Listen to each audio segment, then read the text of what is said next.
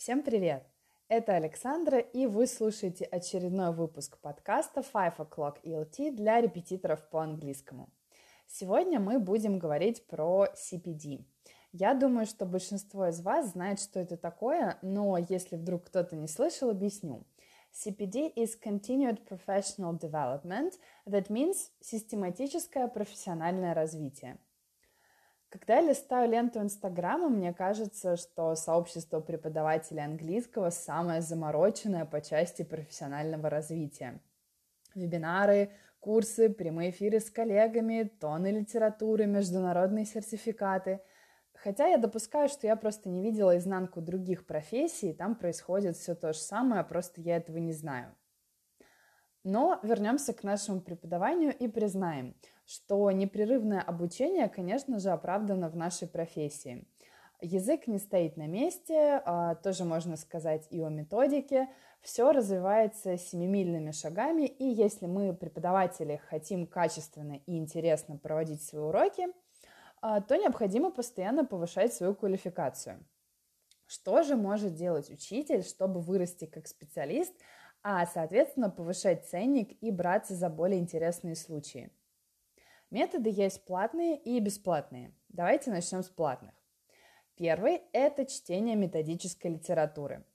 Джим Скривенер, Джереми Хармер, Скотт Торнбери, Майкл Льюис, Хью Деллар – Просто берите книги этих авторов, применяйте то, что прочитали на практике, и качественный рывок в преподавании вам обеспечен.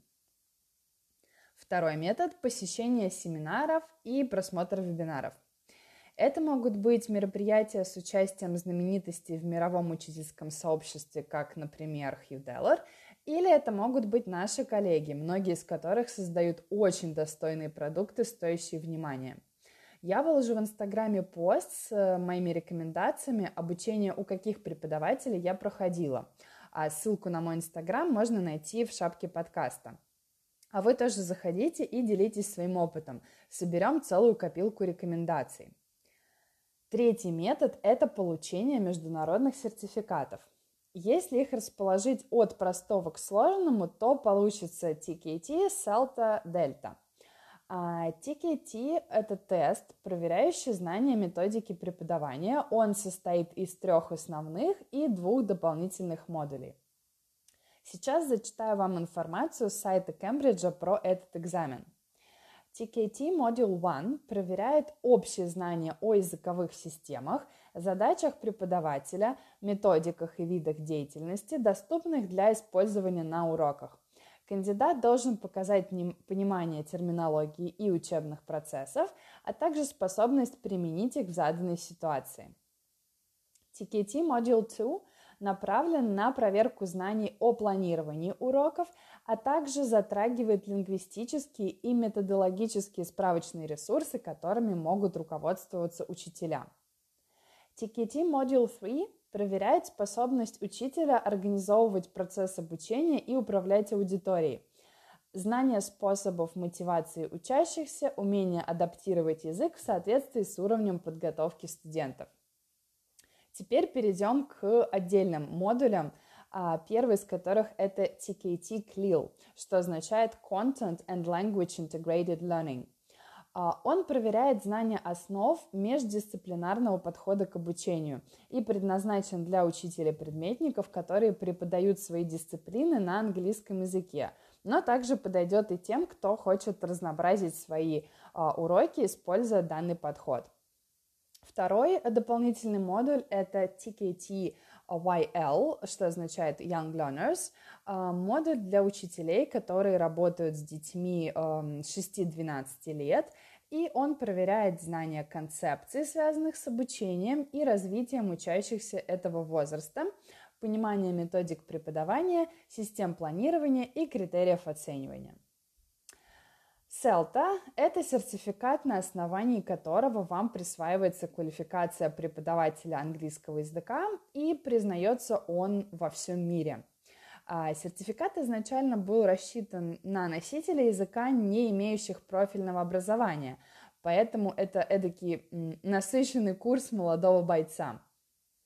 А расположение этих двух сертификатов, э, я имею в виду TKT и CELTA, на самом деле довольно спорная, потому что есть картинка от Британского совета, где видно, что TKT по шкале расположен чуть выше селты, но при этом среди преподавателей часто принято считать, что селта сложнее, так как у этого сертификата сугубо практическая направленность, а TKT – это чистая теория – я не совсем согласна, потому что TKT рассчитан именно на преподавателей, и там затронута более обширная область знаний, как методики, так и языка в целом. А Селта все-таки был разработан для носителей без профильного образования. Ну а Дельта – это, конечно же, топ в мире преподавания. Это международный диплом, дающий право преподавания английского как иностранного в престижных языковых школах за рубежом, а также позволяющий занимать административные позиции. Он состоит из трех модулей. Первый из которых это письменный экзамен, в котором проверяются знания о языке, а именно о грамматике, лексике, фонетике и обучению навыкам. Второй модуль, э, он практический, там будут оцениваться ваши уроки, и третий – это написание дипломной работы. Модули можно сдавать в разном порядке, а, но э, самые частые такие распространенные варианты – это либо просто по порядку первый, второй, третий, либо первый, третий, второй. Но все-таки э, рекомендуют начинать э, с первого. Получение любых международных сертификатов и дипломов – дело довольно затратное как по времени, так и по деньгам – Поэтому подходить к этому нужно с умом. Не впрягайтесь в подготовку и последующую сдачу только потому, что многие вокруг так делают. Реально оцените свои силы в моменте, потому что в противном случае очень легко словить стресс и выгорание. Четвертый платный метод – это курсы. Это могут быть различные курсы по повышению уровня языка, а, есть даже отдельные группы для преподавателей. Это могут быть speaking club ы, также многие преподаватели создают курсы по каким-то отдельным аспектам, в которых они сильны. Это может быть курс по лексическому подходу, по подготовке к ЕГЭ или IELTS, по академическому письму, по созданию собственных материалов и так далее. Поэтому используйте возможности Инстаграма, подписывайтесь, читайте, ищите своих людей, и вы обязательно найдете что-нибудь подходящее. Я, в свою очередь, поделюсь своими рекомендациями в Инстаграме, как и обещала. В отдельный платный метод я вынесла уроки с носителями. Такие занятия актуальны как для тех, кто работает с низкими уровнями и не хочет терять знания, так и для тех, кто работает с высокими уровнями и хочет радовать своих учеников интересными и актуальными выражениями. Еще многие занимаются с носителями для отработки произношения. Теперь перейдем к бесплатным методам. И первым, конечно же, будет Инстаграм. Эта площадка, на мой взгляд, просто кладезь полезнейшей информации. Подписывайтесь на коллег и читайте. На их страничках можно найти много идей, советов и вдохновения.